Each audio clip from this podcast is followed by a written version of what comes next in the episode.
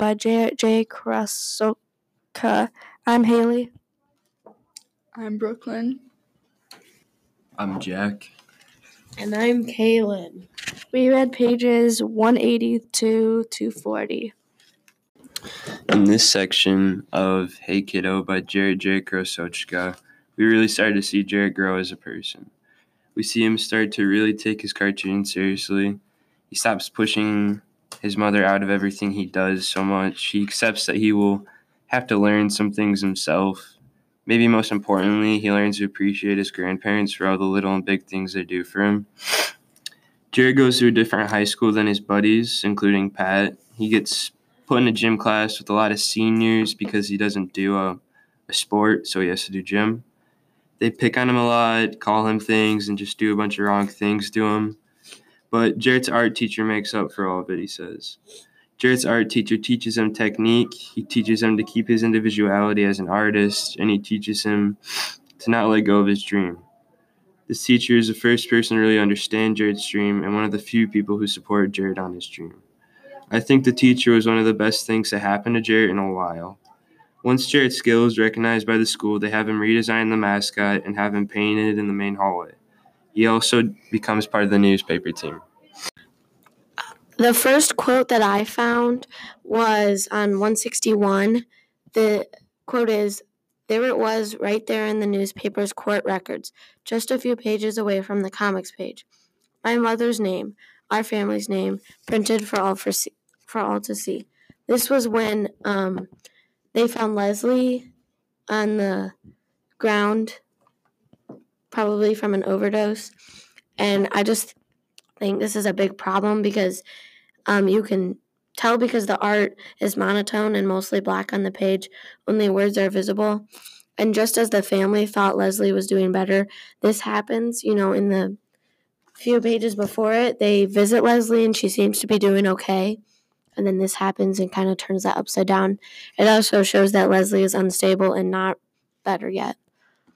So on page 222, I noticed that, like, when Leslie, like, Jarrett's mother came home for Christmas, it was kind of like Jarrett described it as, like, the air always got sucked out of the room whenever she came around.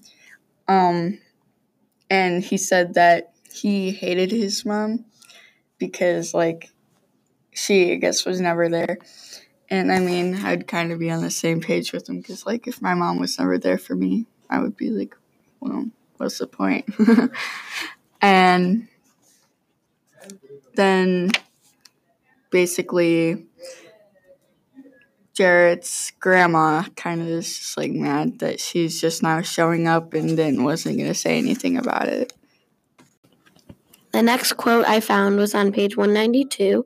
Mr. Shiley says, Hello, class. We are going to start today as we start every day with a thought of the day.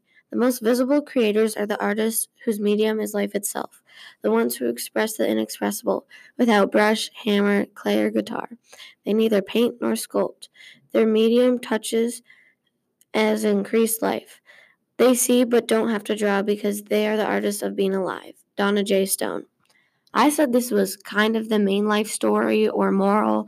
This is in in a way the main idea of the book. There are definitely more, but this can be applied to this book. It is saying that the way you live your life, whether it is not too great like Leslie's or going well, like people with a support group, it's about not needing some fancy things or a lot of talent to be good at life. Just having impacted others positively is all the difference. And I think Jarrett kind of represents that because he didn't come from a great family, but he obviously made this book and shared something positive about it. Something the author wants you to learn about, like, about life in this story is just like kind of like not to shut people out because I guess when he kind of like was telling his grandma or like telling himself that he hated his mom I guess it kind of like just made things worse because if, you know, his mom's probably like, well, I don't understand why he doesn't like me. And I guess it's basically just saying that we shouldn't like hate people if they haven't been like there for us. because we don't actually really know them really well. I agree with what Brooklyn said about um, not judging people if we don't really know who they are. I said the author wants us to realize that nobody's life is perfect, so the less we judge others and accept them who for they are, for who they are, the happier we will all be. I agree with what both of them said, but I think there's multiple themes in this book. I said that you need a loving and caring support group, people around you to help you thrive. On page 62 and 63, this is when Jarrett first comes to the grandparents' home and he's sad, but without them, he probably wouldn't have been able to thrive. He wouldn't have been able to have his art career and do well in school and make good friends. And I just think that um, you need to not judge others by one mistake they made, but also, you know, that can impact your life. So having someone there to like pick you up when you fall is very important. So I feel like the theme in the book I found was in the beginning of the book, they were like he didn't Jarrett, I think it was Jarrett, yeah. Jarrett didn't really like um his grandparents. He didn't really want to live with them. But now since like on page 230 and 231, there he's actually helping out with the family and just wanting his mom back so he can see his mom and his mom can see him. But his grandparents are trying to get his mom to stop doing drugs and that because as um what one of I don't even know which one of you said, but one of you guys said about um her when she like she was on the ground and she you thought that she did an overdose. They care about her, so she they're trying to get her to stop doing them, so she don't ruin her son's life. Also, because he might start doing it when he's a little older, because he might think it's good, but it's actually not for your body. I kind of have a something to add on to what Haley said. She was talking about on page 230 when Jarrett was helping out with like moving Leslie into her new home. This part is really different from others. Um, Jaz's mom finally opens up about, well, not finally because he kind of knew all along, but he opens up. She opens up about her drug problems.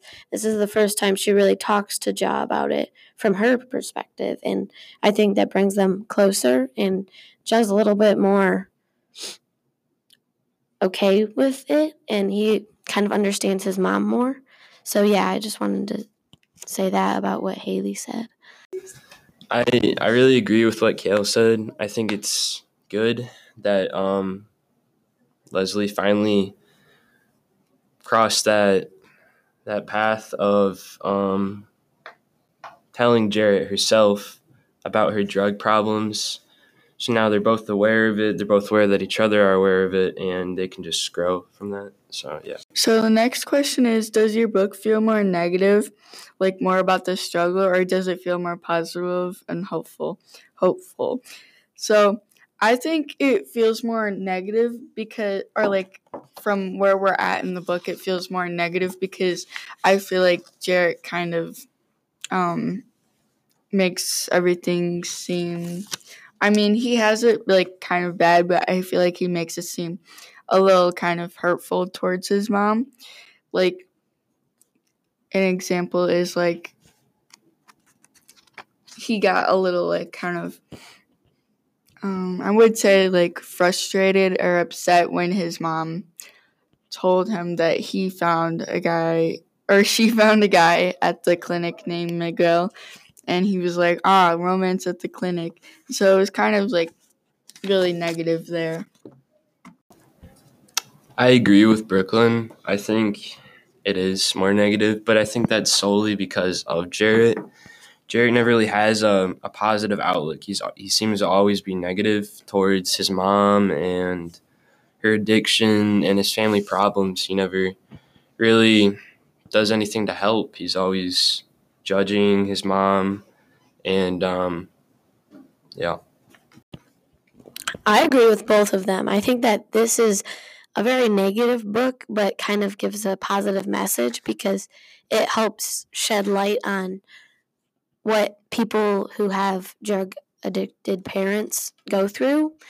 there's a lot of moments in the book where it's very dark and the art is like just very monotone and kind of dark and you know portrays that there's not too much light going on. And yeah.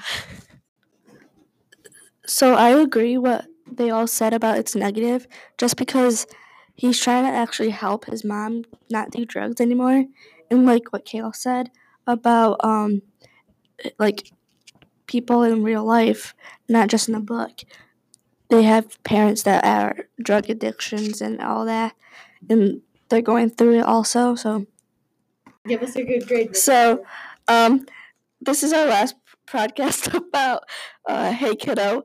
Um, the people that participated is Haley, Brooklyn. Jack. and kaylin Thank you for listening to our podcast.